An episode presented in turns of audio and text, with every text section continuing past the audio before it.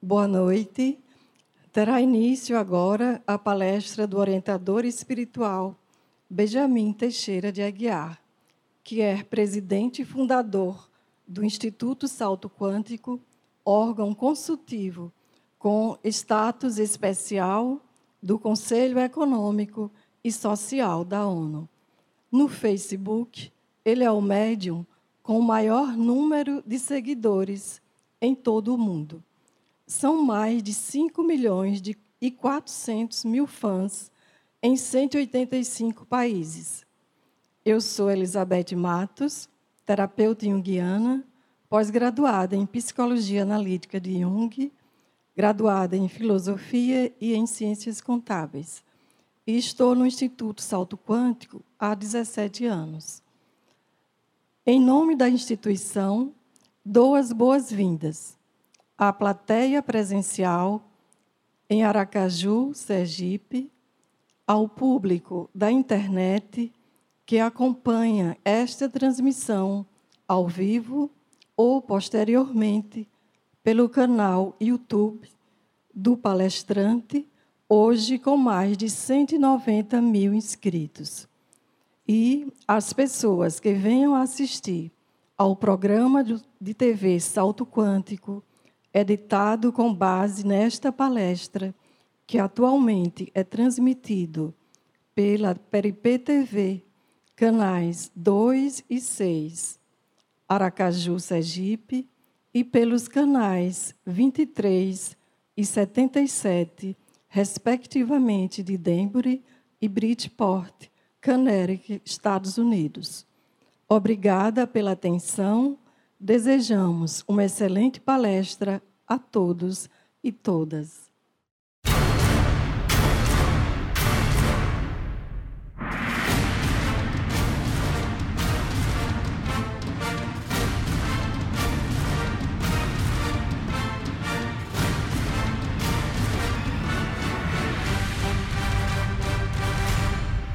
Boa noite a todas e todos aqui no Yacht Clube, mas também aquelas aqueles que nos acompanham nos nossos núcleos à distância e em casa, não só em tempo real, mas à distância no tempo também, que é a tendência do momento, é as pessoas assistirem à palestra no momento do seu agrado. Maravilha começar com Beth Matos, vamos para outra Beth, Beth Monte, já já eu chamo Beth Monte. Queria lembrar mais uma vez que a espiritualidade está pedindo enfaticamente que nós passa muito tempo, às vezes, sem a gente colocar sessões de rigorosamente, em termos científicos, seriam evidências ou indícios de mortalidade da alma. Mas eu acho que é um pudor excessivo, porque prova científica se faz numa geração e se refuta na próxima. Então a gente bota, chama de sessão de provas. É, e essa experiência que aquilo fez referência, antes de concluir no raciocínio, Mediunidade não qualifica ninguém. A gente coloca porque estamos vivendo, nós estamos colocando porque estamos vivendo uma época de desesperança, de angústia, de vazio e qualquer coisa de pão que mate a fome de desesperança, de esperança das pessoas, porque elas estão desesperançadas, é necessário. Então nós estamos fazendo isso sistematicamente por esse período, enquanto for suportável, que eu acho um pouco desagradável realmente. O trabalho mediúnico autêntico, ele é anti, anti-palco. A maior parte dos médios gostam de fazer tudo escondidinho no escuro. Aqui temos um grupo cheio de médiums que trabalham em reuniões mediúnicas. Quanto mais escuro o negócio tiver, quanto mais baixo a gente falar só com um colega da mediúnica, melhor. Não há nada de errado no palco para artistas fazendo trabalhos artísticos. Não há nada demais em trabalho público para professores falando com uma plateia, como eu estou fazendo aqui agora. Mas o trabalho mediúnico é muito desagradável, dá uma sensação de pudor ferido, mas necessário. Numa época de necessidades gritantes, há pessoas se desesperando, a gente pensando em suicídio, porque acha que não há razão nenhuma, nexo nenhum para coisa alguma, que estamos aqui atabalhoadamente sem sentido para viver. Então, qualquer coisa que ajude, temos que oferecer.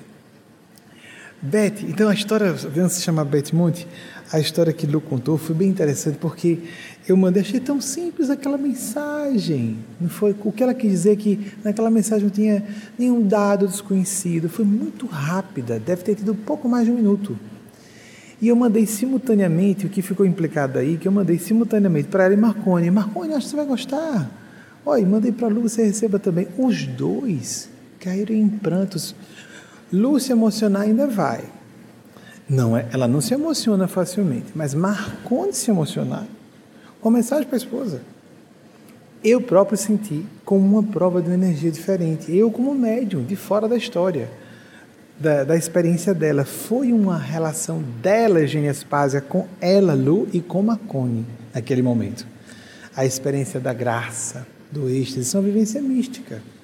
A gente pode chamar de mediúnica, mas eu vi como uma vivência mística. Ela colocou aí no finalzinho essas coisinhas, né? Diz, ah, não tinha nada, né? Muito mais interessante quando tem, quando a Eugênia chega, né? Ah, então você sonhou com um bracelete egípcio no braço hoje, né, pessoa? É mesmo, é. Não tinha como saber. Veja o que ela considerou. Tudo bem, interessante, quando vê um ponto que a gente desconhece, o médico, a gente sabe que o médico não sabe, não falei com ninguém. Mas aquela experiência no coração, é isso como a gente comenta para todas e todos, reforçando a importância de espiritualidade, mais que mediunidade, consciência, coração, essa convicção de nossa imortalidade da alma e de, mais ainda da conexão com a rede de seres que representam infinita bondade e a perfeita supraordenação de Deus, essa experiência é o que importa. Não o fenômeno paranormal, mediúnico. É uma ferramenta. O fenômeno mediúnico é uma ferramenta como a inteligência, como a memória, como a nossa afetividade, o vínculo de compromisso moral com as pessoas, mas não é o essencial, mas não é mesmo. Isso não é uma fala retórica. Isso é uma fala categórica. É exatamente isso. A mediunidade é uma ferramenta, nunca um propósito. É mesmo que a pessoa botar a inteligência com propósito, também está errado ou a memória com propósito. São ferramentas para o sentimento, a consciência, o espírito, o propósito. Beth Monte.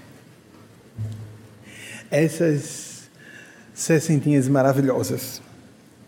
Gente teve um tempo que a pessoa passava de 50, parecia que estava indo para um museu, né?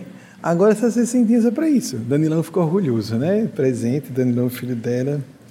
Beth, mais linda, muito mais por dentro do que por fora. Conheço há mais de 20 anos, você é um exemplo de ser humano. Em minhas meditações, olha interessante, às vezes em meditação e oração, a gente é, faz ligações mentais com as pessoas sem, sem ter intenção disso. Os espíritos coordenam isso. E em prece hoje, madrugada, várias vezes lá vem Beth Montes de novo. Aí me concentrava em Maria Santíssima. Ela, eu sei que ela é devota de Maria também, Nossa Senhora das Graças em particular, como eu também gosto. Isso, isso é informação, eu sei. E, de novo, Beth. Informação que eu tenho, quero dizer. Aí eu disse, Beth, é só porque eu estou pensando em Nossa Senhora, mas eu não estou pensando em Nossa Senhora das Graças. De novo, Beth. Aí melhorava a vibração, Beth de novo na cabeça. Nossa, é irmã do Espírito. Será que ela está desdobrada? Não tive informação sobre isso. Nem importava. Estava em conexão com ela à distância, que beleza. Pensava Nossa Senhora de novo, pá, Beth Moto na cabeça de novo. que bom que Beth está me visitando tanto hoje, nem que fosse só na memória. Beth, então, você se apresenta como se fosse desconhecida de todo mundo, porque muitas pessoas não conhecem de fato. Boa noite, Benjamin, muito obrigada pela oportunidade, muito não feliz. Eu sou Ana Elizabeth Cruz Monteiro, enfermeira é, com pós-graduação em saúde pública artista plástica e estou aqui, graças a Deus, no Salto Quântico. Tenho a bênção de estar aqui há 22 anos, caminhando para 23. 22 anos, é impressionante, impressionante. Não parece. E ao mesmo tempo, tantas experiências, né, Beth? Isso mesmo. Sim, senhora. Primeira pergunta. Sim, senhora. Geórgia Pereira, Maceió, Alagoas. A espiritualidade tem algo a falar sobre a sensação de estarmos felizes porém, no fundo, acharmos que não somos merecedores desta felicidade, porque sentimos que a qualquer momento algo ruim pode acontecer e acaba com tudo. Existe uma frase muito comum, Georgia, boa provocação, porque esse sentimento é universal na nossa cultura. Nós, brasileiros e portugueses também, temos esse vício é, da lusofonia, vamos chamar, grupos linguísticos têm padrões culturais, padrões de pensar e sentir, que é, vamos dizer, inclinações a pensar e sentir. As nossas personalidades e caracteres podem se impor até uma certa medida dessa influência que a gente recebe, mas há um poder indutor. Nós, lusófonos, então, brasileiros, portugueses, eu não tenho conhecimento muito de outros países que usam o nosso idioma, mas sei muito bem do Brasil e de Portugal esse traço pessimista, baixo astral. Quanto mais pessimista uma pessoa, mais ela é vista como inteligente. Lamentavelmente, esse traço está muito comum também em outras culturas que eram vistas como ingenuamente otimistas, como a norte-americana. E o mundo está assustado porque os americanos resolveram pensar mais no deles. E quem quiser que se vire, até recentemente, os americanos tinham aquele, aquele ideal do Capitão América, o super-herói, vamos resolver o mundo, vamos salvar o mundo. Aí eles resolveram perceber que eles têm que mais cuidado deles e o mundo que se vire. E aí está todo mundo preocupado que os Estados Unidos desistiram de ser a polícia do mundo. Pois é, né, gente? Então, o bom mocismo está indo embora. E aí, quem é que assume esse papel? Não estou aqui dizendo que sejam uh, defensáveis em tudo, mas é porque nós brasileiros e nós lusófonos de um modo geral temos um criticismo no mau sentido de uh, censura ácida pressuposta. A gente pressupõe de antemão que alguém não preste, a gente presume que alguém esteja com má intenção, a gente vê o lado ruim das coisas antes de ver o lado bom quando alguém toma a iniciativa de nos propor alguma coisa, a gente já pensa no que vai dar errado. Se alguém diz, vamos abrir um negócio, você está louco, que a gente está em crise, desde que eu me entendo por quem eu sou hoje, criança, onde eu não tenho memória de minha identidade, eu ouço que o Brasil vai de mal a pior. E o Brasil só se desenvolve, se desenvolve, se desenvolve. Com oscilações, gente, é claro. Político-econômicas, sociais. O Brasil é uma potência mundial, econômica de influência cultural de tudo e só cresceu desde a minha infância. Mas eu sempre ouço a mesma coisa, tá de mal a pior, tá de mal a pior. Aí quando aparece nos filmes acadêmicos, então temos muitas amigas e amigos aqui, professoras e professores do meu universitário, ah, então é que é mais é, louvável, né? A pessoa apresentar publicamente todas as suas críticas iconoclastas a mensagem que foi transmitida por Eugênia Spaz, Mateus Nacleto, para hoje fala sobre iconoclastia. Prestemos bem atenção a isso. Quanto mais iconoclasta a pessoa, quanto mais ela disser que ninguém presta, que ninguém tem boa intenção, que tudo aí é ilusão, que tudo é mito, vamos puxar o tapete todo mundo e está todo mundo na lona, com a cara na lama, quem ganha com isso? Quanto mais a pessoa faz isso, mais, ah, esse cara é inteligente, gostei dessa aula desse professor que destruiu o mito sobre tal pessoa que destruiu a ilusão que tínhamos sobre aquela pessoa. É óbvio que temos que ser perspicazes, que não devemos nos deixar levar por aparências de virtude ou santidade, ou de idealismos utópicos, de pessoas que só pensam no bem de todo mundo. Não podemos nem viver esse extremo de um espectro de ingenuidade grosseira, nem cair no extremo oposto desse espectro e julgar que quanto mais uma pessoa tiver informação ou inteligência, necessariamente parece que existe essa crença, isso é uma crença. Isso é uma crença tão, me permitam dizer, tão tola como achar que todo mundo está com boas intenções. A crença de que toda pessoa que for inteligente ou instruída necessariamente está pensando só em si. Mas isso é tolo. Toda generalização por inerência do conceito, é estúpida e errada. Há exceções. A gente até pode dizer que, de fato, nós seres humanos, quando somos colocados em posições de poder, somos tentados a deturpar ideais originais. Vamos colocar originais como da nossa juventude. Deturpar não ficam tão puros como eram originalmente. Há essa tendência. Há a corrupção do ideal. Não digo nem corrupção no sentido da pessoa praticar ilícitos, a corrupção de a pessoa deixar de acreditar como acreditava em certos ideais. Mas muitas vezes a modificação do ideal não é, não é uma queda, é uma necessidade de ajuste à realidade. A gente às vezes chega num ambiente ou numa proposta de trabalho com os pés nas nuvens. Né? Quantos jovens, quantas jovens chegam aos ambientes acadêmicos para se prepararem para uma vida profissional e tomam sustos ao verificarem que não era bem assim que esperavam daquela disciplina de conhecimento. É esperável. Ou quando começam a vida profissional, nossa, temos que descobrir as contradições. Aí por que percebemos? Por exemplo, profissionais maus caracteres, gente que está de fato com um propósito tão só mercantilista, comercial, que seja, os vendedores dos os vendilhões do templo, usando os termos de Jesus. Então significa que todo mundo está no mesmo padrão? Ou mais? Aí vamos complexificar a coisa. Vamos voltar à pergunta já já dela, porque tudo isso é importante, né? É uma volta necessária dentro do mesmo tema. Porque isso leva a pessoa a ficar infeliz. Ou se estiver feliz, dizer que não merece ser feliz. Ou vai acontecer alguma coisa de errada para não ficar feliz. Ou mais que isso, percebermos que a pessoa tem vaidades. Olha, uma das coisas mais estúpidas, tem um certo uh, vício no meio brasileiro de julgar, que quando nós percebemos algum traço de vaidade em alguém, que essa pessoa, é quase como dizer que a pessoa é desonesta ou mau caráter. Então estamos perdidos, porque vaidades todas as pessoas têm. o que nós devemos avaliar não é se uma pessoa é vaidosa ou não, ou como dizer, se alguém tem ego ou não é quanto a pessoa está colocando de responsabilidade, de espírito de compromisso, de ser decente com o que está fazendo ou não. Outra, outro ponto importante: o quanto há de isenção completa de interesse pessoal. A gente se aproxima de uma pessoa, idealiza. Essa pessoa confio, é perfeita. Agora encontrei uma santa, um santo. Deixa eu falar, deixa eu reafirmar Vou usar a mesma expressão que há pouco utilizei. Categoricamente, não há santas e santos na terra dos dias de hoje.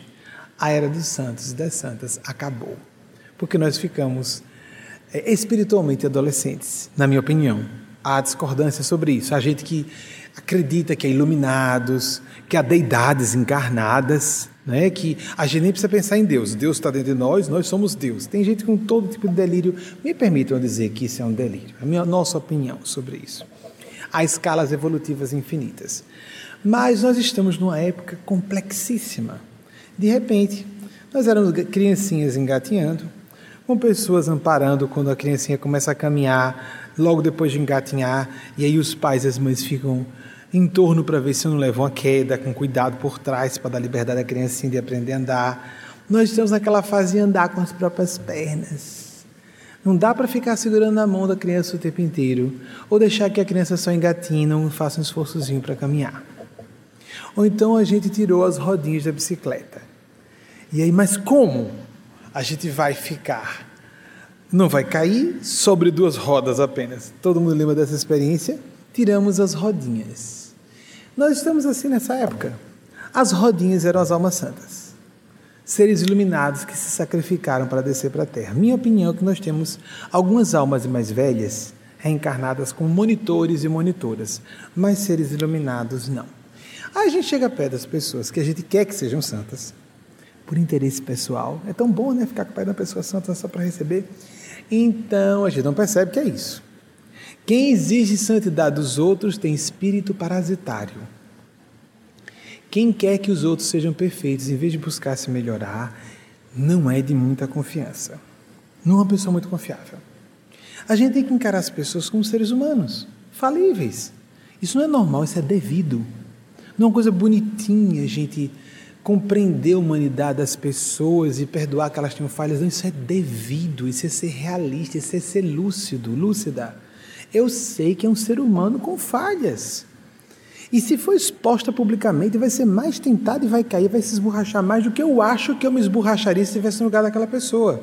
É muito fácil ver alguém numa posição de poder ou de muito dinheiro ou o que for, e lá de cá de fora. Se eu estivesse no lugar daquela pessoa, nossa, isso é uma criança no jardim de infância falando, gente. E psicologicamente é uma pessoa muito imatura. Não faz a menor ideia de se tivesse na posição, o que faria? Nós não fazemos ideia. Tem uma, uma frase muito bonita de um, um mestre da, é, da cultura norte-americana indígena que disse: se nós não andarmos mil léguas com os mocassins, as sandálias de uma pessoa. Porque em inglês a gente perde sentido, né? Andar com os próprios sapatos de alguém é se colocar, ter empatia com a pessoa. Eu não vou poder avaliar essa pessoa.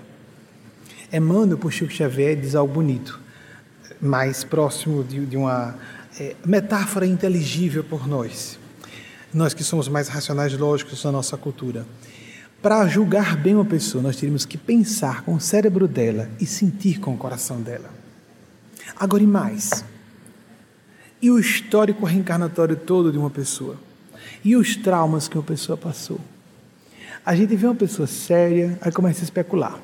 Tá, é arrogante, está com raiva de mim, não gosta de mim. A gente nem percebe quão infantis são as pressuposições que passam pelo nosso coração. Não é mediunidade, eu senti, eu captei, é isso.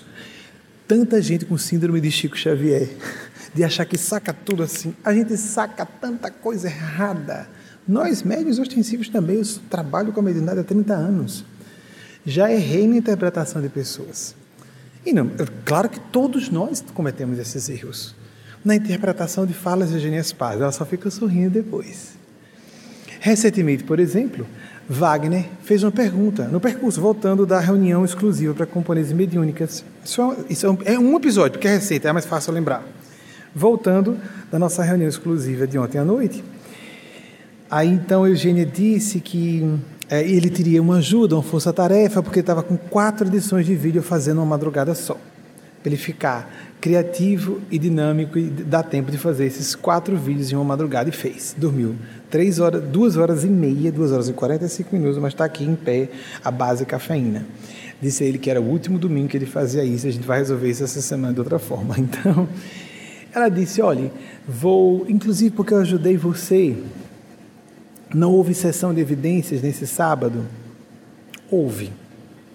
Eugênia falou rapidamente com Delano de novo ontem. E aí então Wagner provocou. Aí então, mas então se pode completar, fazer todos os trabalhos da noite. Então Wagner provocou. Quando ela disse isso, ela falou metaforicamente, em termos genéricos, que foi rápida a sessão. Eu estou resumindo, viu, gente? Ou ela quis dizer que literalmente era para excluir a sessão com Delano de ontem. Aí eu, ô oh, Wagner, boa pergunta. Ela, quando eu fui perguntar a ela se era isso mesmo, ela já estava sorrindo. Era para retirar.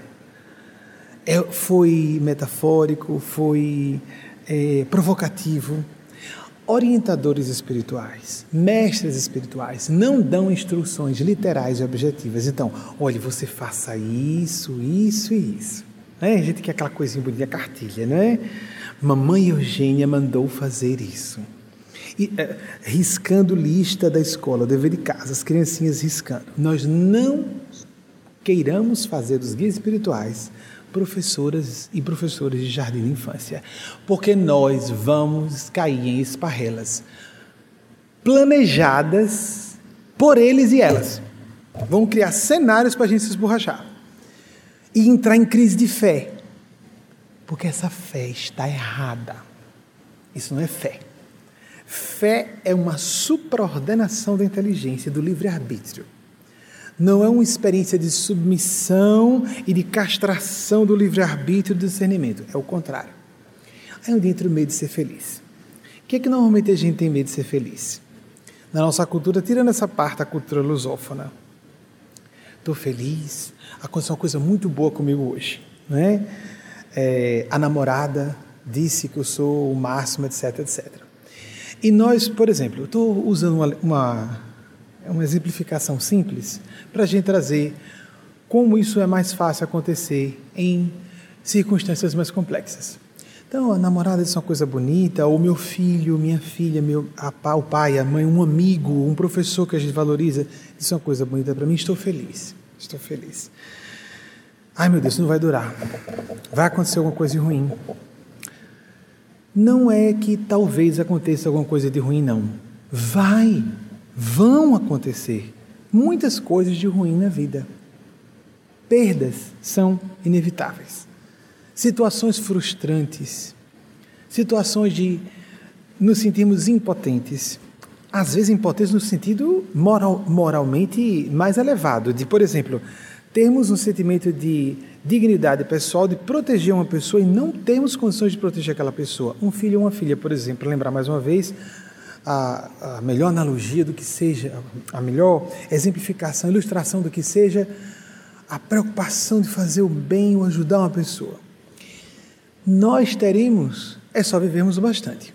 Vamos ver pessoas desencarnar, pessoas adoecerem, pessoas desencarnarem, pessoas adoecerem, pessoas sofrerem falência, demissão, nós mesmos sofrermos ou falência ou demissão, ou adoecermos, ou morrermos.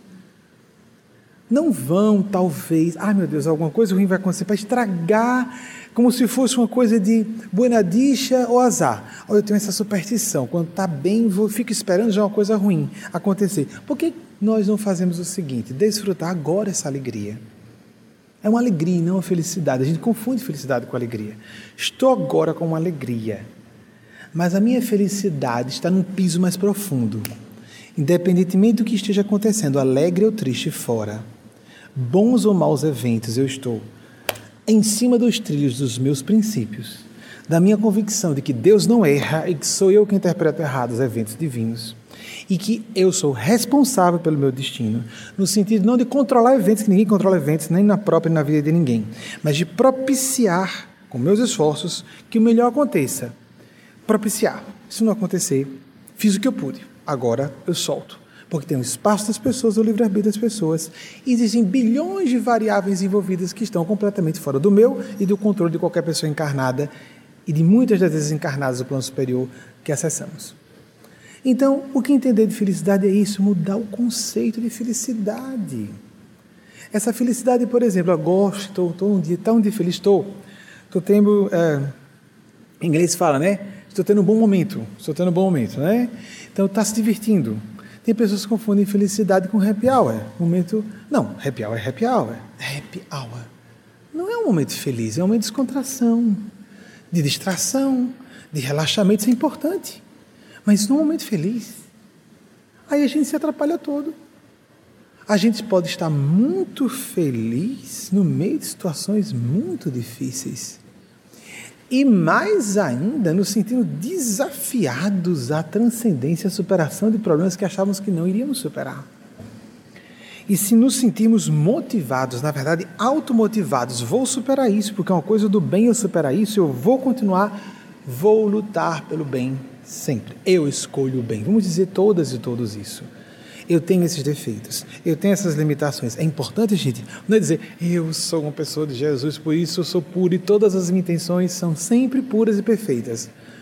É ilusão, gente. Somos seres humanos com falhas. Mas nós podemos, sim, com muita determinação, é, com força d'alma, com perseverança, com momentos de grande dificuldade, continuar no compromisso de escolher o bem. Escolher nesse momento o que é fazer o bem agora.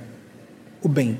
O bem que não pode ser só meu, tem que ser o meu bem e de outras pessoas, porque não existe o bem de meu só, ou só dos meus, excluindo outras pessoas, ou que prejudique outras pessoas. A médio e longo prazos, a curto prazo, há pessoas que podem sofrer prejuízos, sim. Como, por exemplo, uma repreensão uma repreensão desagradável. Pais e mães ou profissionais que repreenderam filhas, repreenderam filhas e filhos, clientes, pacientes, alunos, alunas, e não é necessário que façamos. No momento imediato, então, no momento e nos momentos imediatos, a pessoa não vai estar muito bem.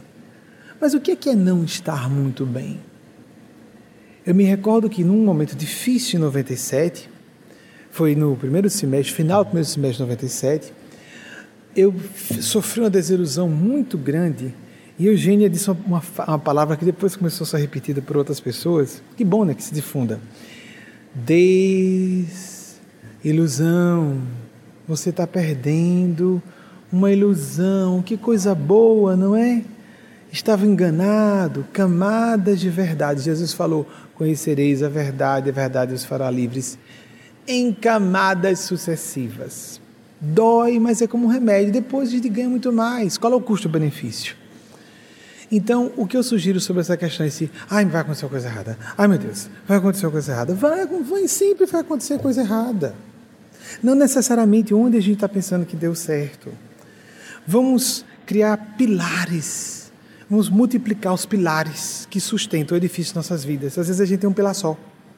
Não, toda a minha felicidade está baseada na minha esposa. Se faltar minha esposa, tudo desaba. Não, tem esposa, tem um pai, tem um irmão, tem um filho, tem um amigo, tem a profissão. Aí no, no universo afetivo, tem umas cinco pessoas importantes, sem contar as outras que não são tão importantes. Então temos ainda na vida profissional pilares importantes, na vida espiritual. Quando um pilar balança, os outros têm que segurar o edifício. Mas se eu digo, tudo da minha vida é esta pessoa, tudo na minha vida é este trabalho, e se isso for ameaçado? E aí, como é que eu fico? Então vamos tornar, ter uma visão mais multifacetada da vida, sermos mais realistas, ficaremos mais tranquilos. É, pode ver um abalo, é. A, a pessoa pode estar de mau humor, porque imagine, se a gente pensa, não é? Vamos de novo colocar aquela, é, aquela ilustração bem ingênua. Ai, o namorado, a namorada sorriu para mim hoje. Ai, tô ótimo, que foi? Ele chegou e falou que meu cabelo tá lindo hoje. Ótimo, pronto. Não, ficou machista. A gata chegou para mim, sorriu largo e disse que eu sou o máximo. Eu tô, ganhei o dia, ganhei o dia. E se ela tiver de mau humor amanhã? E se ela estiver na TPM, o que acontece? Você está arrasado. Aí vai descarregar em todo mundo. Vocês compreendem? Desse exemplo simples para outros bem mais complicados. Se Deus não se submete às minhas expectativas, o que Deus deve ser, Deus não existe. Oh, mas amigos amigas, eu vejo comentários críticos muito justos contra religiões formalmente organizadas e religiosas e religiosos com maus comportamentos, como há políticos e políticas com mau comportamento, como há é, profissionais dessa ou daquela área com mau comportamento, como há religiosos e líderes espirituais, em todas as áreas dos religiosos, há profissionais de qualquer outra área. Lembremos, são profissionais, por mais que digam que não. São formas de atividade, são disciplinas. Principalmente onde há poder. Onde há poder, tem uma frase terrível: poder corrompe, poder absoluto corrompe absolutamente.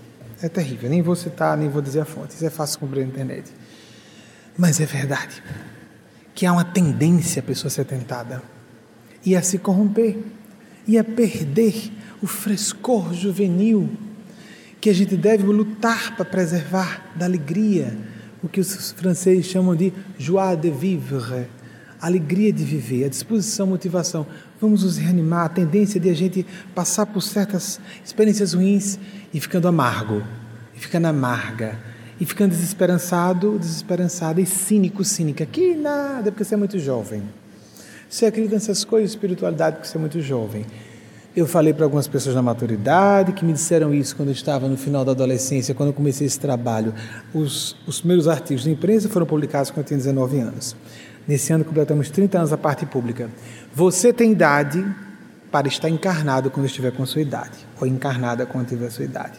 E você vai ver que eu vou estar nesse mesmo trabalho.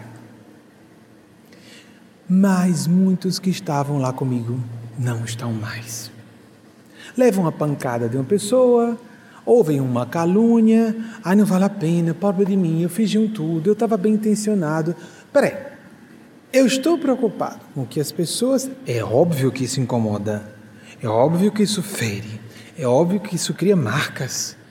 Nós nos modificamos do processo, mas peraí, o meu centro é o seguir uma vocação, um chamado, ou na verdade eu, eu gosto de parecer uma pessoa super legal, super gente fina, e o pessoal diz que eu sou ser de luz, e quando chegam perto sentem uma paz. Aí essas pessoas começam a ficar hipócritas. Viram religiosos e religiosos e sorriso colado no rosto. O que você tem a dizer sobre isso? Não, nada. É, pessoas muito santas, muito puras, e um adolescente mais perspicaz de lado. Essa pessoa é falsa. Ela quer passar de boa. E não, não acredita. E começa a desesperar de Deus. Se todos os religiosos religiosos são assim, então cadê Deus? Desliguem, assim como a gente não deixa de frequentar um consultório médico, porque tem um mau médico, uma má médica. Deus não tem nada a ver com religiosos e religiões, viu, amigos e amigas? Mas se não digam, não, Deus está comigo porque eu estou seguindo a Bíblia e quem segue o Corão não? Nós somos cristãos. Estamos seguindo a Bíblia também, a parte essencial, Jesus. Mas e quem segue o Corão? E quem segue os Vedas? E quem segue o Tao Te? E quem não segue Escritura Sagrada nenhuma e segue sua consciência, que é o essencial para ler qualquer e interpretar corretamente qualquer texto sagrado, orientação do presente, do passado, do Oriente ou do Ocidente, como é que fica? Vamos aprofundar a nossa reflexão sobre espiritualidade. Espiritualidade não é um assunto superficial, não é um assunto simples. Nenhum assunto acadêmico, científico é. Por que justamente espiritualidade? O mais complexo de todos, o mais profundo e largo de todos. Porque nos exige sairmos, é um desafio paradoxal. A gente tem que estar o tempo inteiro buscando transcender a nossa humanidade. Não é possível. E estamos tentando nos conectar à espiritualidade e à divindade. Não é possível completamente. Há pessoas que dizem, estou com Deus. Uma pessoa recentemente falou, é, é, tem muito lobo vestido em pele de cordeiro, mas eu, como sempre, estou muito bem. Ele diz: É, os lobos em pele de cordeiro e as lobas estão por toda parte. Mas que bom que você está sempre bem. O que eu quis dizer é: se você está sempre bem, é porque você é uma loba. A pessoa dá uma resposta como se fosse: Estou inacessível. Eu não me abalo com nada. Está mentindo, gente, está mentindo. Todos nós sofremos decepções. Todos nós sofremos marcas, tristezas, e daí isso compõe a condição humana. Se eu esperar ser feliz como um conto de fadas, o emprego perfeito, o chefe que sempre me dá valor. O que foi que deu errado? O chefe não me valorizou. Não veio a oportunidade certa. Vamos ler a história das grandes mulheres e dos grandes homens. Nenhum deles, nenhuma delas diz que o problema da vida deles ou delas foi aquela pessoa que não deu oportunidade. Essas pessoas costumam dizer os dos ganhos, com muita frequência, dos saltos, das conquistas extraordinárias que essas pessoas fizeram quando tentaram derrubá-las. E algumas têm a lucidez, parecendo que é uma falsa modéstia, e não é, de dizer, Chico Xavier, por exemplo, disse publicamente, nossa, falou publicamente isso, falou publicamente, está em todos os biógrafos sobre pessoas que cuidaram dele na infância e o abusaram, abusaram dele fisicamente. Essa a citação da, da madrinha que o espetava. Imaginem, duas horas seguidas com garfos espetados no abdômen. Ele sofreu consequências disso durante toda a vida adulta. Sofreu várias cirurgias por causa disso. Sangrando, o sangue escorrendo. Lambendo feridas, num certo episódio, por três sextas-feiras seguidas, do filho da madrinha, etc. E quando ele ia reclamar, a mãe desencarnada do plano superior dizia: Você está reclamando muito, você tem que aprender a sofrer. Menino reclamando muito. Plano superior. Aí a gente pensa, plano superior, coitada de você, coitado, você é uma pessoa tão boa, não estão entendendo você. Leiamos os livros de Chico Xavier André Luiz se consideramos Chico uma boa fonte. Ou leiamos psicologia e psicanálise em profundidade, embora só exista psicologia de profundidade, não a psicanálise, perdoem, é que nós vamos ver que não existe uma fala do bem que seja adocicada e empática com nossos erros. Não pode haver um pai responsável que não dá uma bronca. Não pode haver uma professora decente que não corrija a prova. Está errado. Eu não posso dizer que está certo e aprovar você se você está errada ou errado. Bom professor. Liberou a aula. A gente foi para o recreio, foi para o pátio brincar. Gente fina esse professor, essa professora, não é? Se nós transferimos esse tipo de percepção, essa forma de leitura das pessoas, a espiritualidade de Deus, que temos na infância, nós estamos em maus lençóis. Aí de repente vamos nos sentir inteligentes dizendo que Deus não existe, porque se Deus existisse, o meu filho, o meu da vizinha não pode, pode, não morreria. Mas o da vizinha pode, porque no fundo eu acho que ela merecia. Então cá para nós, aí diz algumas coisas, tem um monte de coisa guardada, mas euzinha, o euzinho não.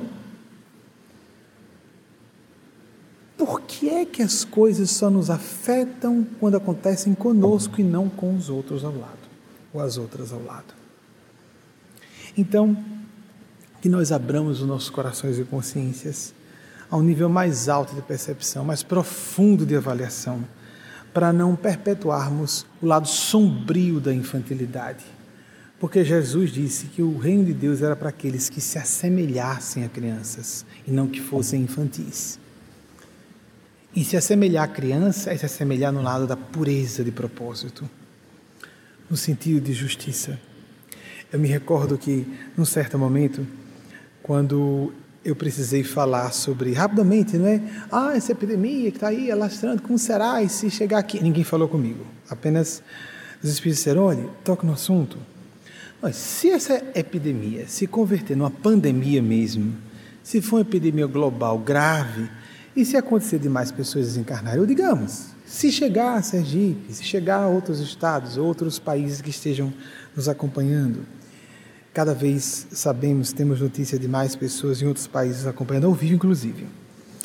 No vídeo ficamos passando relatório dessas coisas.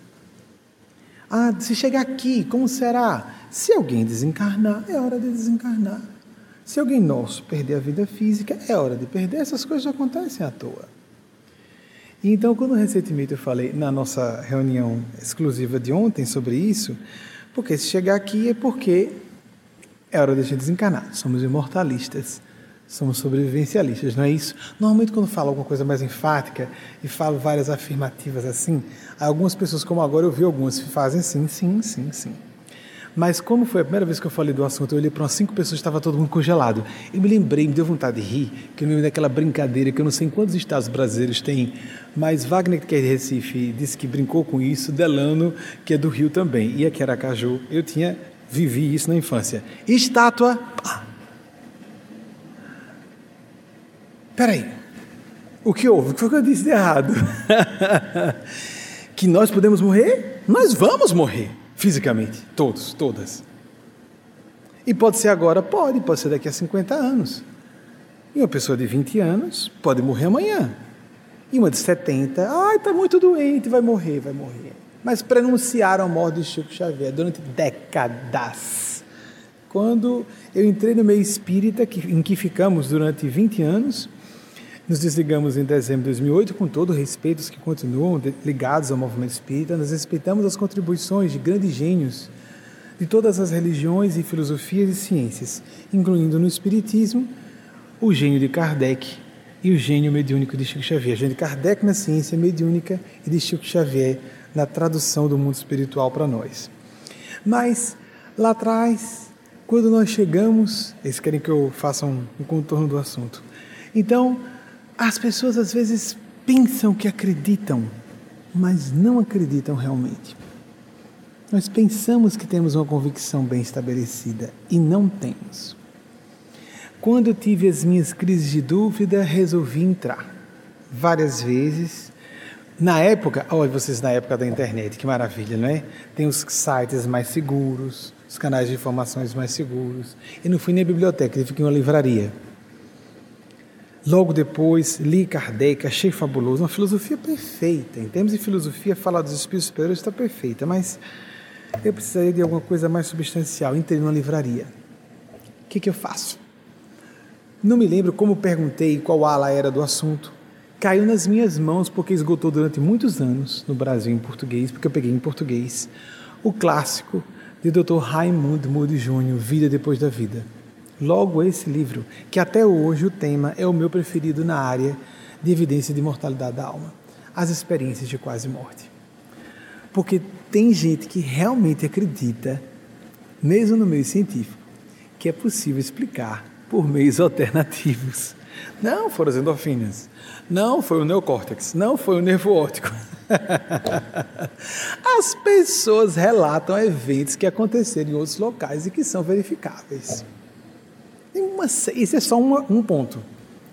Esse é só um campo de pesquisa. Há vários campos de pesquisa que deixam atestado exaustivamente que nós não somos o nosso corpo. TRVP, as experiências de transcomunicação, os trabalhos mediúnicos de médiuns polígrafos como Chico Xavier, que escreviam com a caligrafia, pelo menos a assinatura, mas às vezes a carta toda tinha caligrafia da pessoa que estava assinando. A pessoa pegava, chamava um grafotécnico, examinava, e o cara dizia, eu vi um grafotécnico dizendo isso. Quando eu fui checar, eu não fui, ah, vamos, vamos, vou desmascarar agora, Chico. Parecer, porque o que aconteceu é que em três ocasiões, pelo que eu me recorde, na vida de Chico, ele recebeu psicografias de vítimas de assassinatos acidentais, ou homicídios, como se diz no Brasil.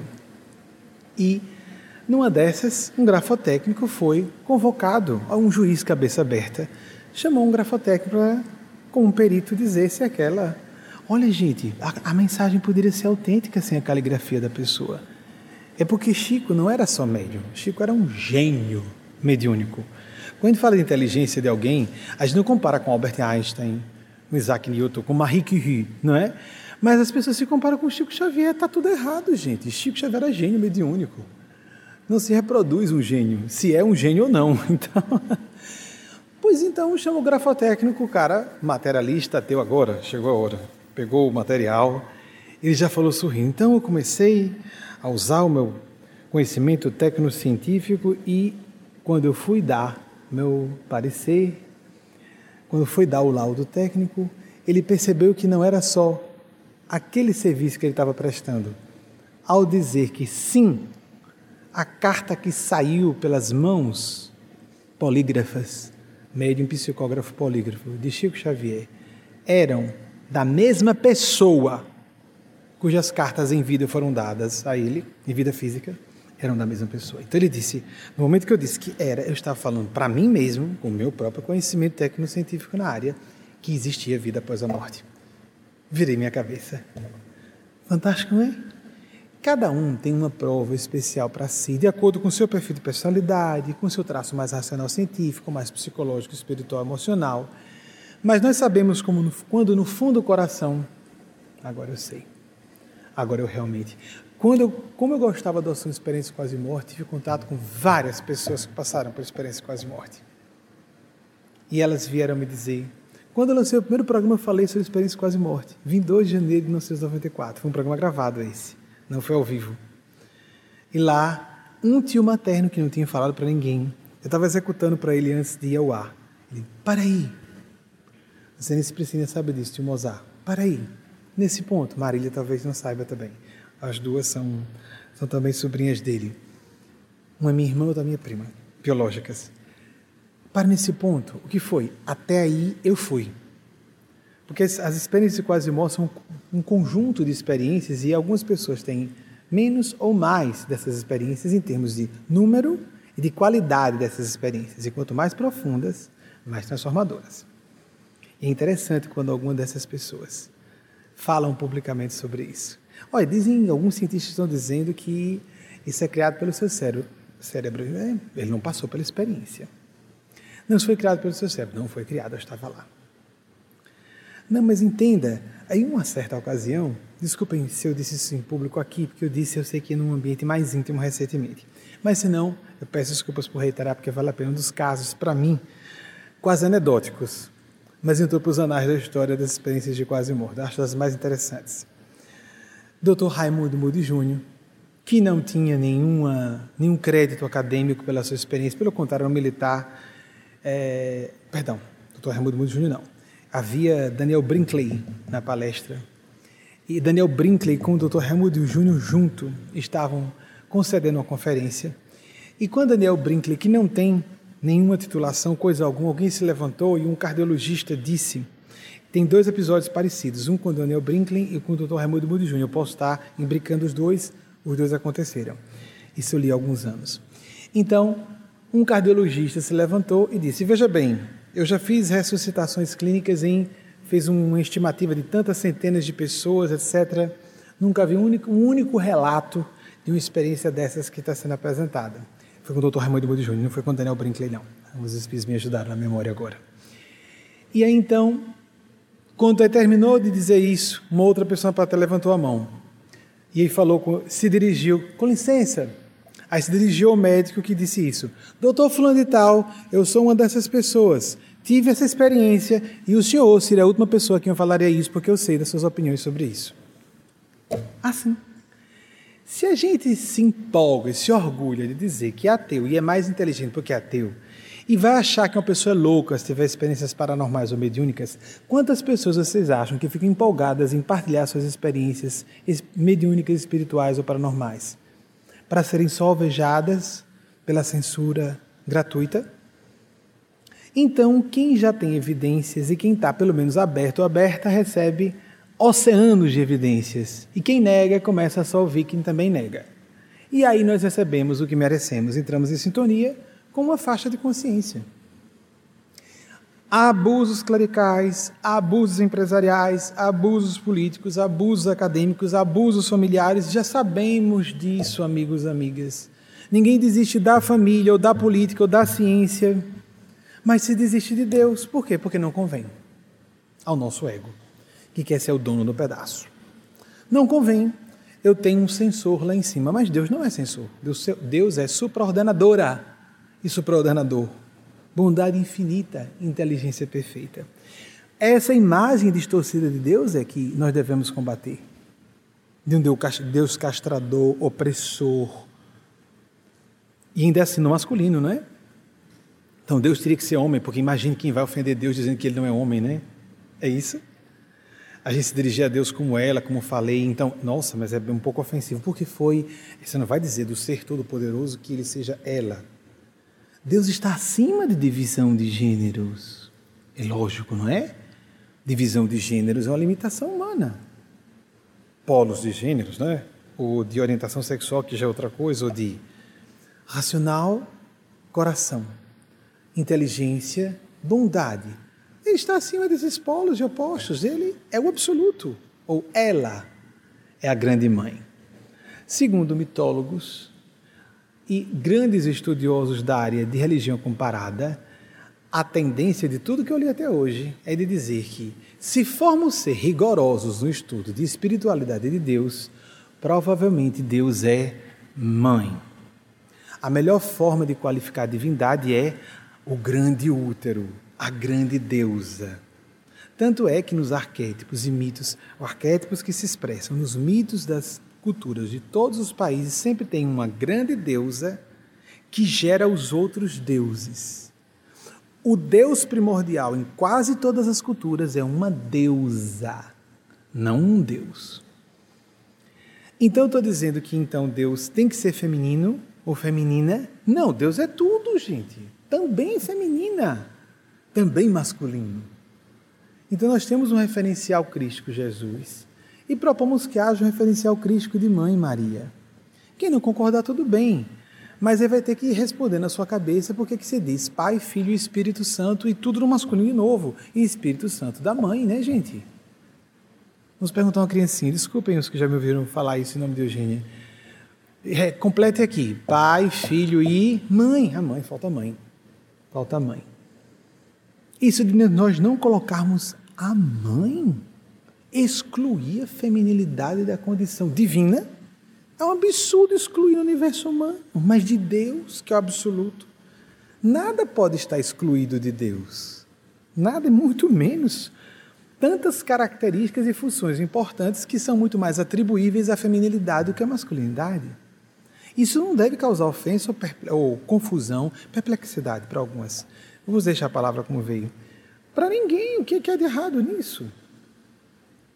Em vez de haver a canalização, eu tenho autorização para responder a mais uma pergunta. Beth, que foi selecionada, essas perguntas chegam no momento, para que eu mantenha essa espontaneidade e captar a resposta dos Espíritos junto com a leitura com vocês. Ela vai ler, eu vou ler aqui junto no monitor com vocês. Pois não, Beth. Raquel Paiva Lima, Uberaba, Minas Gerais. Pensando em ideal ou missão de vida, quando nos encontramos mais ou menos perdidos, como saber se já estamos propriamente no caminho correto? Essas dúvidas podem fazer parte de um despertar maior? Vou começar a trás para frente, essas dúvidas sim. Quando a pessoa começa a despertar, ela se impregna de dúvidas sobre eu estou fazendo a coisa certa?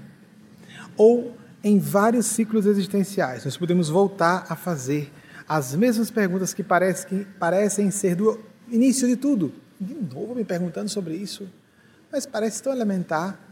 Certas perguntas primárias, só crianças, pessoas com portadores de deficiência mental, ou gênios fazem. Prestemos atenção. Não, mas e por que aqui a dor? Pois então, se tivesse a dor, faria o quê? Relaxaria, não é? Mas por que tanta dor? Porque a gente relaxa.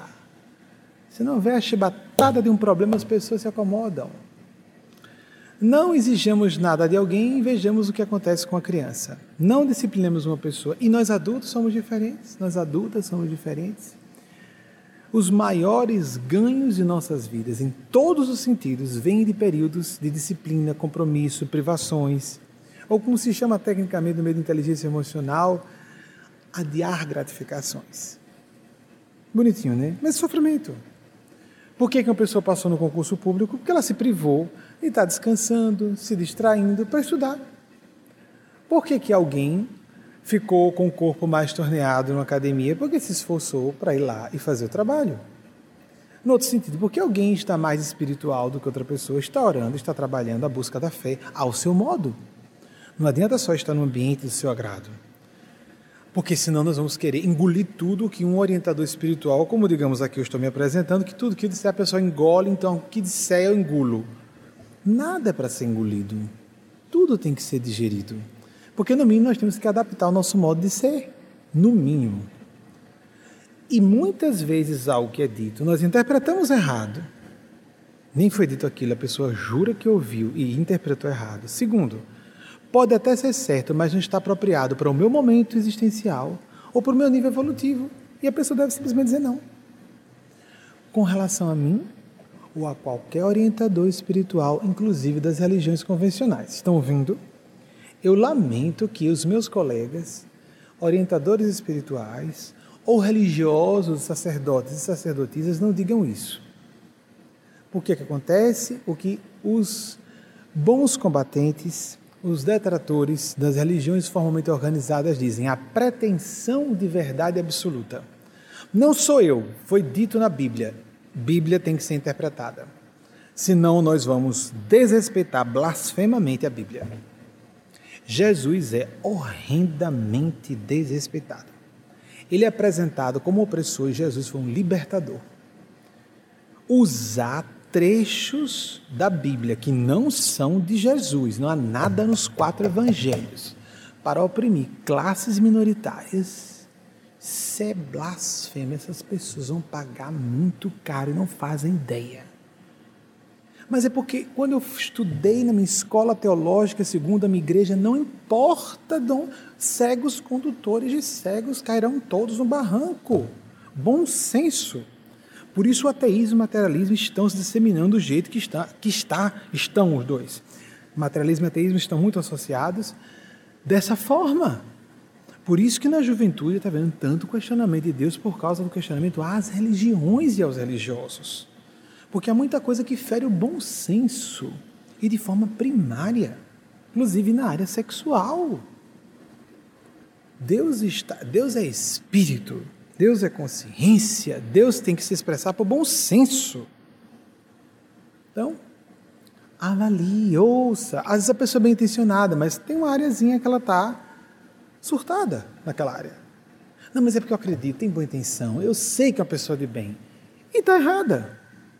Quem disse que porque eu gosto de uma pessoa, confio nela, confio no caráter, então o que ela disser está tudo certo? É, é, o que, que nós, vocês percebem que há uma falha de lógica nisso aí, de lógica.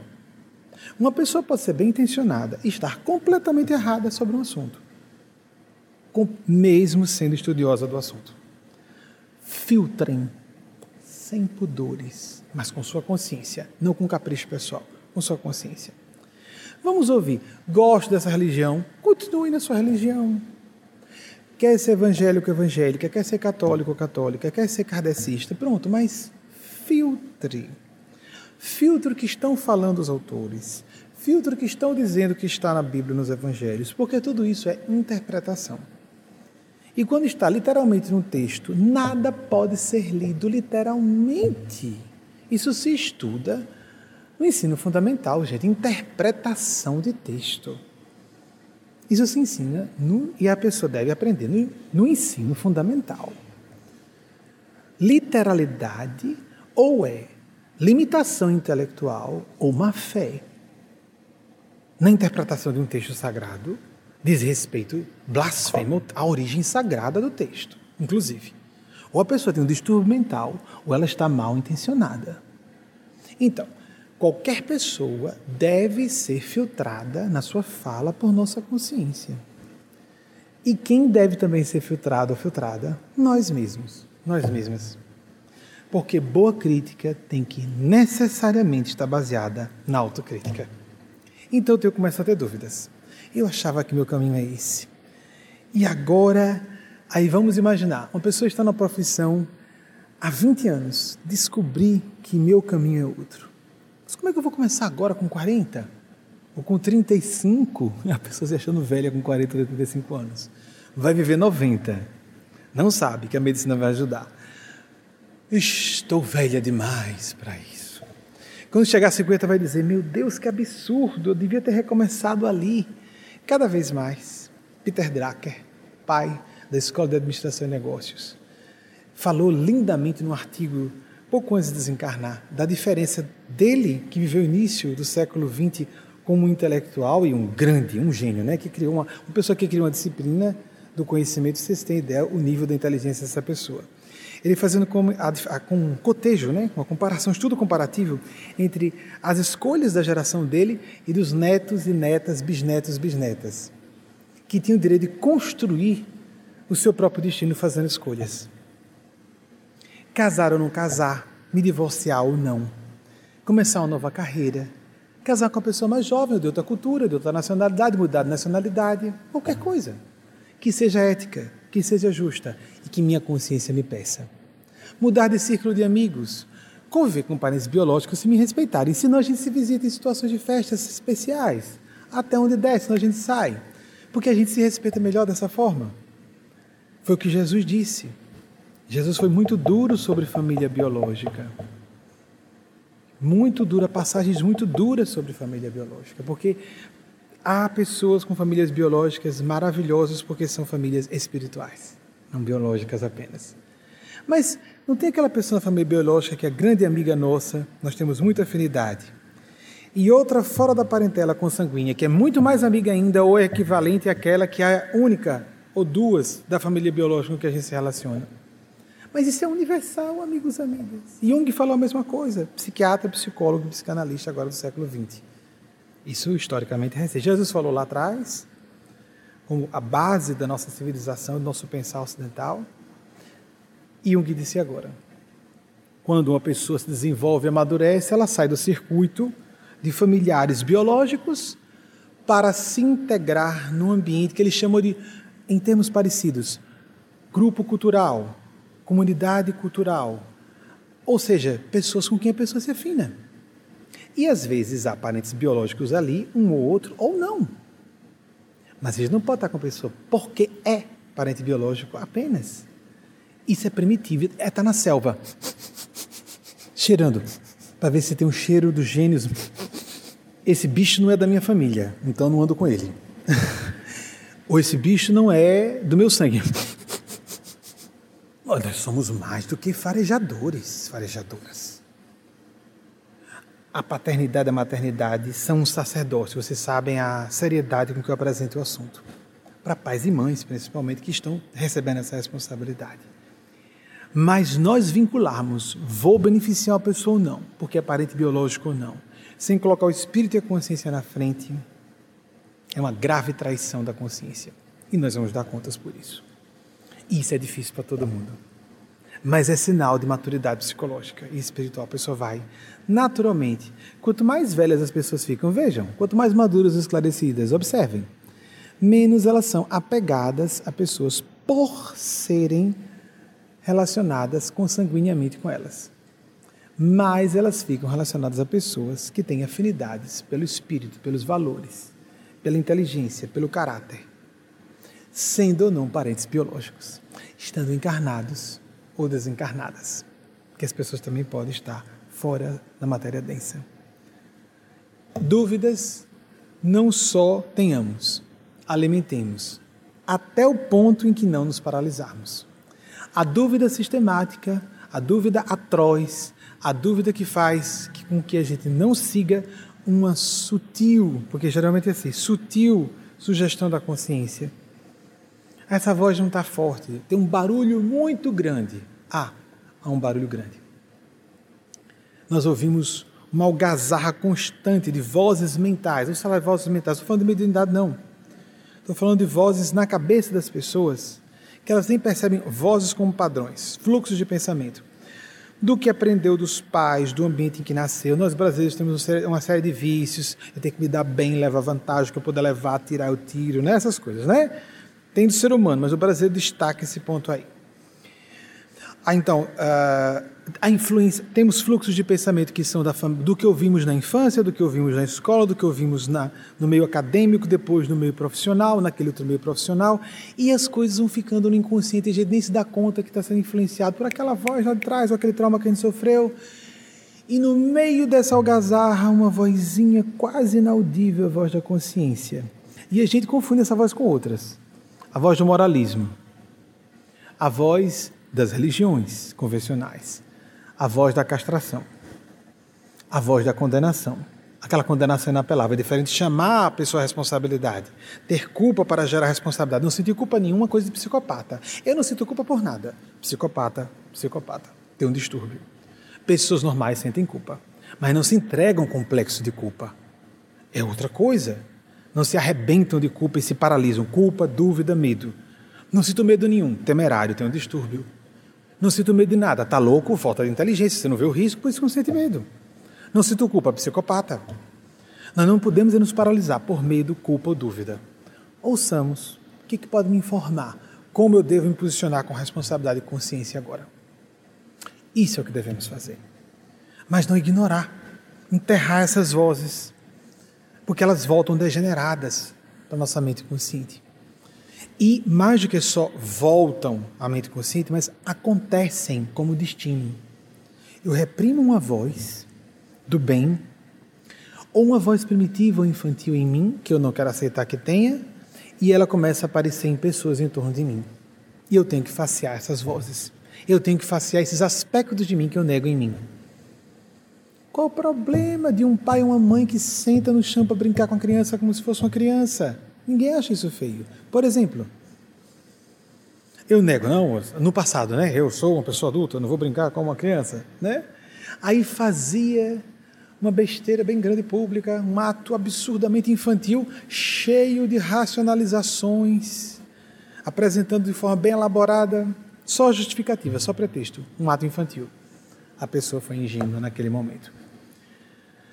Nós enterramos os nossos problemas, os aspectos sombrios que não aceitamos em nós mesmos, não aceitamos nossa pecaminosidade, onde temos falhas, fraquezas, e elas voltam para nos assombrar.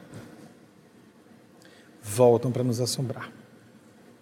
Uma coisa curiosa que Gustavo Henrique falou me incorporou sem o quê? Sem eu perceber, só percebi quando ele já estava incorporado e sem que as pessoas notassem, numa palestra recente, à meia-noite, eu não sei dizer a vocês se isso é do folclore norte-americano brasileiro, mas tem uma fala curiosa que diz que meia-noite é a hora em que os fantasmas se levantam.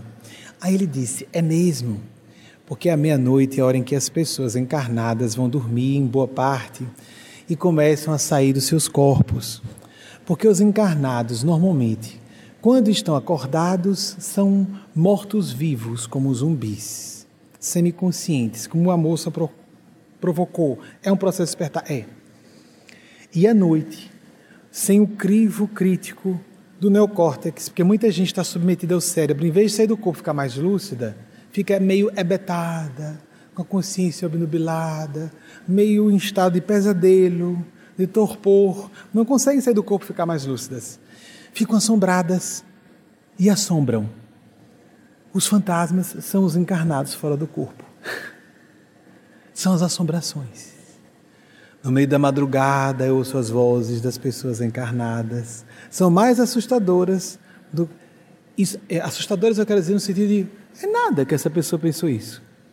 Das encarnadas que dos desencarnados. É uma beleza. É a hora.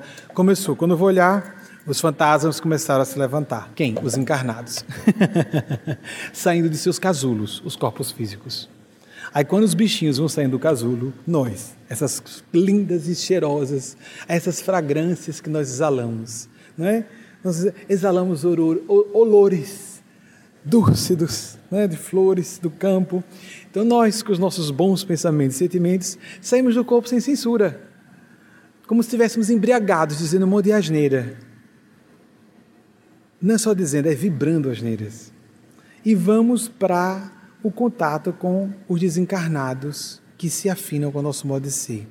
Ah, então isso é descrito em André Luiz Chico Xavier. A pessoa sai do corpo e então um obsessor se aproxima e diz: Dois obsessores, Fulano, estamos muito preocupados com você. Você é um homem tão distinto, sendo enganado por essa pilantra, mulher canalha. Aquele sorriso é falso, ela está enganando você. Coitado de você. Homem tão bom, isso é uma injustiça. Pobrezinho de você. Aí quando a gente ouve, pobrezinho, coitado de você, você é um homem bom. Como eu não percebi isso antes? Eu estou sendo feito de tolo. E o cara acorda cismado com a mulher, tá me botando ponta, ou cornos, ou o que for, permita as palavras.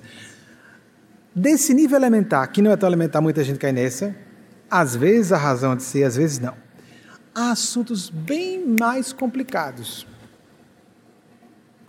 Tenhamos cuidado com a autocomiseração. Pobre de mim, eu, euzinho, euzinha. Não ouçamos essas vozes. Isso é muito infantil, cairmos nessas armadilhas elementares. Nem o extremo oposto, gente se jogar para baixo, nem de que, no fundo, eu só quero o bem das pessoas. No fundo, eu sou uma pessoa super cool, legal, com inglês, pessoal. Minha sombra. Nada como uma coisinha obscena bem besta que não faz mal a ninguém. Legal, sou uma pessoa legal, legal, super gente fina, né? É uma pessoa ótima. As pessoas são minhas amigas, são felizardas, né? Mas realmente nos enxergamos como realmente nós somos. Recentemente, uma pessoa, um bom aluno do salto quântico, foi falar sobre a situação. Eu estava preocupado, né? Com uma pessoa. Aí foi uma situação em que duas pessoas, uma ouviu, quem me confortou, e uma outra foi me dar um conforto também, as duas bem intencionadas. Deixa eu dizer uma coisa que os bons espíritos gostam em mim, se eu fazer essa referência pública, diferentemente do que os meus colegas normalmente religiosos fazem, eu costumo, me condenava, desabafar com os meus amigos íntimos, algumas questões íntimas. Porque normalmente os religiosos ficam, eu, uma pessoa muito forte, inabalável, inexpugnável, sempre o bastião da fé, da segurança e da estabilidade. Não, eu estou frágil, fico frágil, tô, não estou bem não. Peço as pessoas para orarem. Eles disseram, gostamos disso. Você troca o papel com as pessoas. Deixa que seus alunos lhe deem suas opiniões. Aí dois me deram opinião. Uma pessoa mais velha chegou e disse, olha, você me permita falar publicamente. Não vou dizer quem foi a pessoa. Nem, vou, vou tirar alguns indicativos que os mais íntimos conhecem. Você está cansado hoje, Tô? Está triste? Tô. Foram duas pessoas, essa eu já contei, a outra não contei. Então vou lhe dar uma sugestão. Quando alguém aborrecer você, aí usa uma expressão em inglês para dizer que a pessoa vai tomar naquele lugar. Você diga assim, ó, mentalmente, mentalmente. Aí fez toda uma encenação, a performance. Você mentalmente botou as mãos sobre a mesa, vai ficar bem fácil. Mande a pessoa, em inglês. Aí eu fiquei tão agradecido, ele teve intenção de me confortar, porque a, a resposta ficou pronta. E quando a gente não quer que a pessoa se arrebente? E quando a gente está preocupado com a pessoa, como não ficar triste? Aí em seguida, outra pessoa que ouviu disse: Pois é, né? A questão é essa: ser indiferente, não estando nem aí para nada nem para ninguém, a gente fica numa boa. E por isso que psicopatas prosperam em todas as áreas.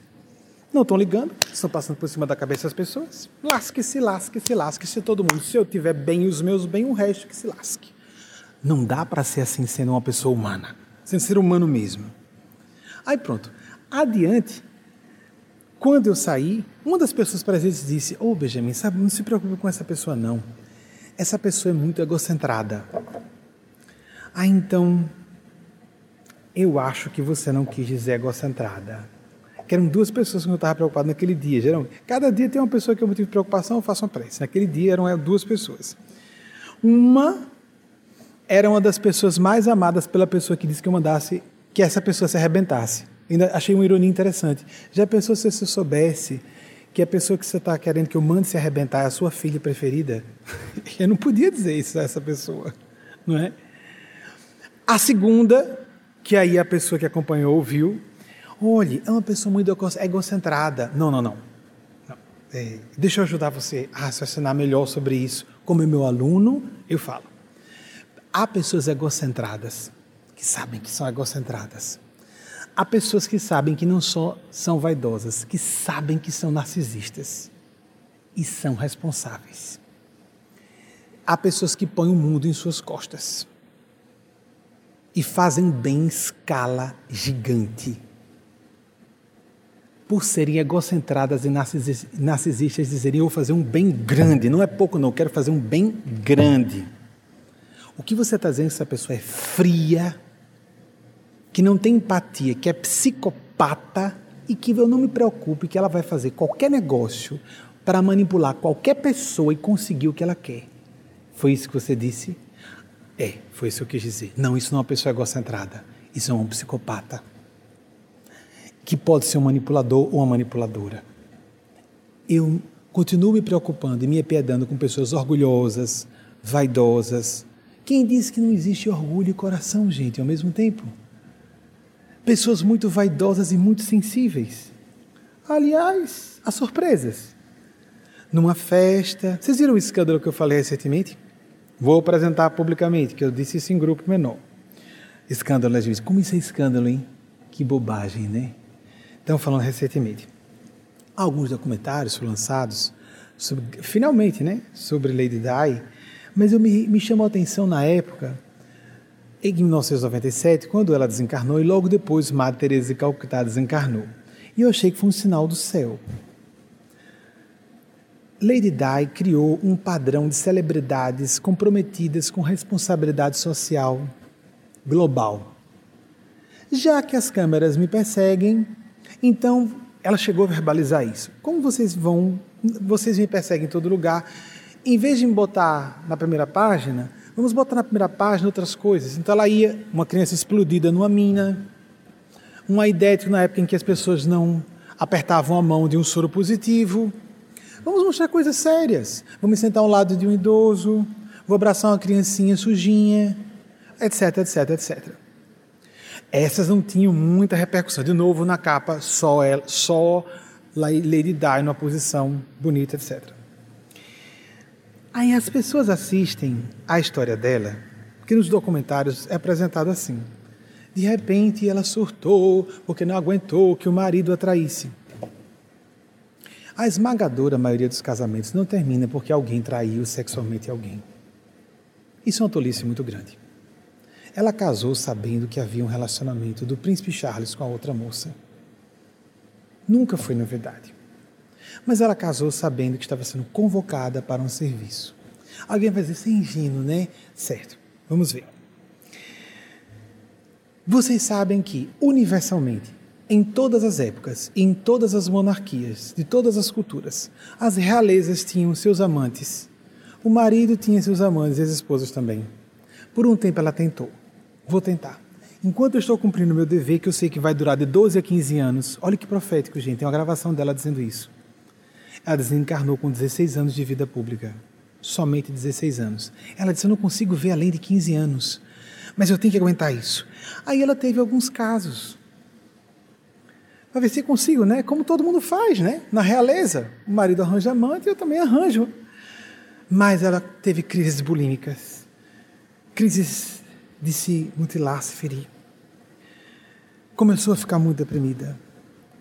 E resolveu se dedicar, enfurecida com a, a perda de privacidade dos filhos dela, naturalmente. Não teria como ser, de outro modo, eram herdeiros do trono inglês. Um deles está na terceira posição da linha sucessória, segunda depois do pai, o William, ou Guilherme, em português. Em Portugal se usa mais a adaptação, eu acho que não é necessário.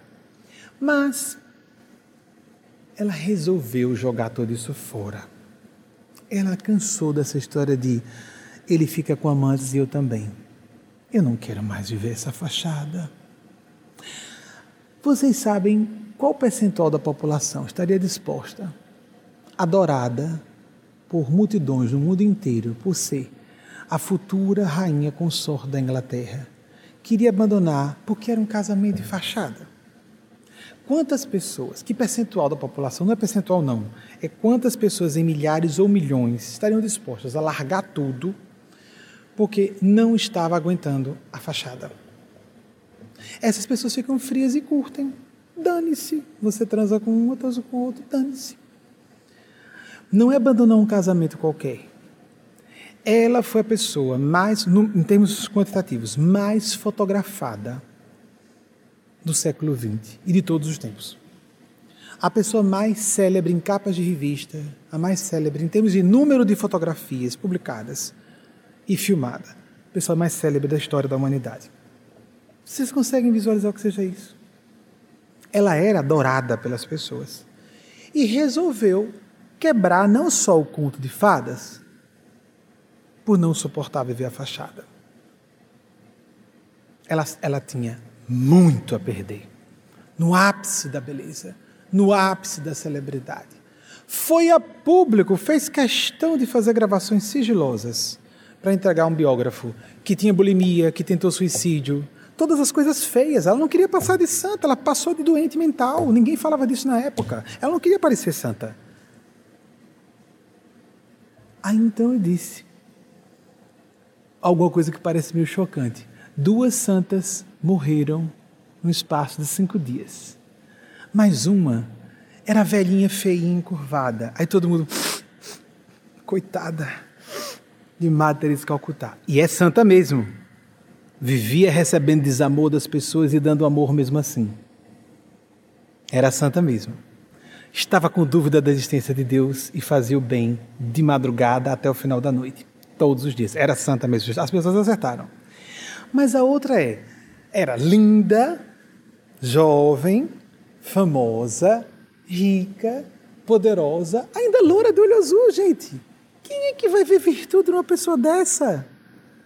Objeto de tanta inveja. E ela jogou tudo isso fora por uma questão de princípios, por uma questão de valores pessoais. E foi libertada em seguida. Bem típico da nossa organização, então vou dizer: no futuro a gente vai avaliar um pouco mais além das aparências. No passado, almas santas desciam em corpos disformes ou em corpos belíssimos. Normalmente, há uma revelação medínica interessante, que as pessoas em um certo momento do seu histórico evolutivo nascem lindas para se esborracharem, usarem muito mal a beleza. E depois nascem várias vezes em corpos com deficiências ou feiura para voltar. Agora vou passar por todas as tentações. Felícia Dectânia. Linda, inteligente, culta, rica, importante, largou tudo vou cuidar dos pobres. Se é linda, se é jovem, se é rica, se é poderosa, se é invejada, não pode ser virtuosa, não pode ser santa. Não. vocês ouviram falar isso alguma vez? Não, de jeito nenhum. A pobre da velhinha corcunda, ah, essa pode ser santa. Não dá inveja de ninguém, né? A gente até se emociona. Mas quem vai ter pena da pobre menina rica, poderosa? Mas como ela abdicou de tudo aquilo? Como ela renunciou tanto, tinha tanto a perder e jogou tudo na lata do lixo. Sabia que ia ser execrada publicamente, dizendo que tinha amantes naquela época, que tinha bulimia, que ninguém falava sobre o assunto. Tudo. Publicou tudo e largou o cara. E largou o trono, largou tudo. Correndo o risco de ter problemas, que ela era muito maternal, e é. Correndo o risco de ter problemas na relação com os filhos. A família real estava no meio. Mas nós não vemos santidade ou virtude em pessoas invejáveis, não é? Por isso, essas almas vêm e são profundamente perseguidas. Quando eu falo de santidade, eu não falo de anjo. Anjo não teria bulimia, anjo não teria distúrbios de automutilação, nem ficaria se compensando arranjando amantes. Não. Santidade é uma pessoa com um ser humano com fraquezas normais, debaixo de muita pressão e que toma decisões heroicamente virtuosas, mesmo assim. Isso é uma santidade. Como Matriz Calcutá, que era vista como uma heresia no meio católico por muitas pessoas, que viveu num ambiente que não era católico ainda, e sim plural em termos religiosos, que estava com dúvida da existência de Deus e que estava servindo a Deus o tempo inteiro. Isso é santidade também. Mas vejamos o outro polo. Porque isso a gente vai ficar com as aparências. Se uma pessoa é amável, se a pessoa é invejável, ela só é vaidosa e arrogante. E se a pessoa não é digna, se ela é digna de pena, eu me emociono. É fácil chorar com a pessoa que parece estar abaixo de nós. É difícil chorar por alguém que parece que está acima de nós, ou que parece estar mais beneficiado. É muito difícil chorarmos, ou por exemplo, em vez de chorar, nos alegrarmos com a felicidade das pessoas, mas nos alegrar realmente com a vitória de alguém. A pessoa fica preocupada, quer fazer uma confissão pública. Lembra do que eu falei isso para vocês encerrando? recentemente, irmã Brígida e Eugênia. Vamos falar sobre aquele seu problema, da sua revolta que sua irmã venceu você? O quê? No casamento melhor que ela fez que o seu, ou que o seu irmão que conseguiu estar com salário mais alto que o seu, que você está perdendo a noite, tristeza porque você não está vencendo. Vamos falar sobre esse problema e não sobre fetiche sexual ou tenho preocupação de guardar um dinheiro para meus filhos, algumas. De novo, sexo, dinheiro, sexo, dinheiro, sexo, dinheiro, e a gente esquece essencial, sentimento, responsabilidade, compromisso, coração, transcendência, Deus. Isso fica esquecido. As pessoas querem controlar a vida sexual e financeira das pessoas, mas não querem se governar no campo dos sentimentos, que é o fundamental. E a única coisa que importa, como Jesus disse, só uma coisa importante: o demais se vos acrescentará. Maria escolheu a melhor parte que lhe não será tirada. Disse a Marta: Marta, Marta, andas muito preocupada com, com as coisas deste mundo. Maria, que estava aos pés de Jesus, ouvindo Jesus falar, enquanto a outra corria com os trabalhos, né, mundo profissional, temos que trabalhar, temos que trabalhar coisas profissionais. Vida doméstica para mulheres era vida profissional. Mas o essencial, ouvir a própria consciência, aquela voz sutilíssima que pede o dever, mesmo que a pessoa passe de imoral, porque todas as pessoas moralmente à frente do seu tempo passaram por, claro, imorais. Moralidade é circunstancial. Não por todo mundo, algumas pessoas sempre percebiam que a pessoa estava à frente, mas a maior parte não vai compreender. Jesus disse: os falsos profetas são aplaudidos, não os profetas autênticos. Tem o sentido de o profeta só não é bem-vindo em sua casa, entre os seus biológicos e em sua pátria. E Eugênia disse: isso também tem uma metáfora entre as pessoas de sua época e do lugar, cultura e época. Mais um século ou dois, aí nós vamos ver, meu Deus, Lady Di foi tratada como uma moça fútil. Não é impressionante que no século XX ela foi condenada como uma pessoa fútil? Daqui a mais de 200 anos, 300 anos, ela pode estar sendo tratada como um avatar lá na frente. ah, mas teve amante. Ah, Vamos ter uma conversinha um pouco menos adolescente ou infantil? Oh, não era anjo. Era ser humano, com carências, com conflitos, perturbada, confusa.